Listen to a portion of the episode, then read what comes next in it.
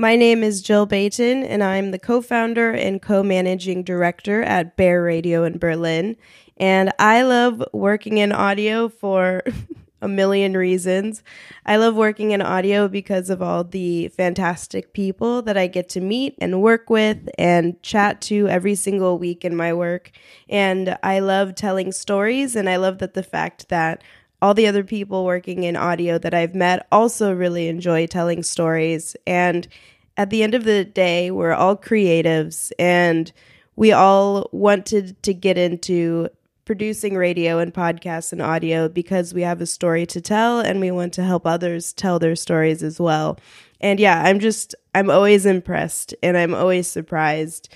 And the industry never ceases to keep me on my toes growing up, I always listened to radio and NPR with my parents going on road trips. And I remember listening to Car Talk as a kid and having my parents kind of joke along with it and talk along with it.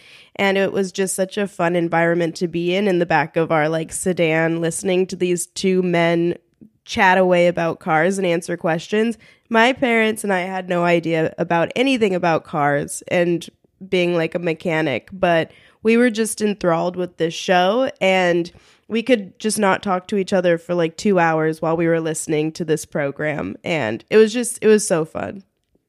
I think, well, the original podcasts were just rebroadcasted radio shows. So I think that it's a medium that naturally comes from the world of radio.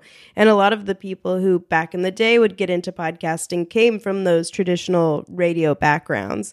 And I think it's very cool having this Venn diagram of all of the new people who are doing podcasting and who are able to tell their stories who might have been like kept out of traditional radio environments and, and stories and media and now they have a voice. And I think that I'd really like to see those kind of Venn diagrams come closer together where we have more people who are creating things from a bottom up approach, having that kind of trust and investment from larger media organizations that traditionally make radio.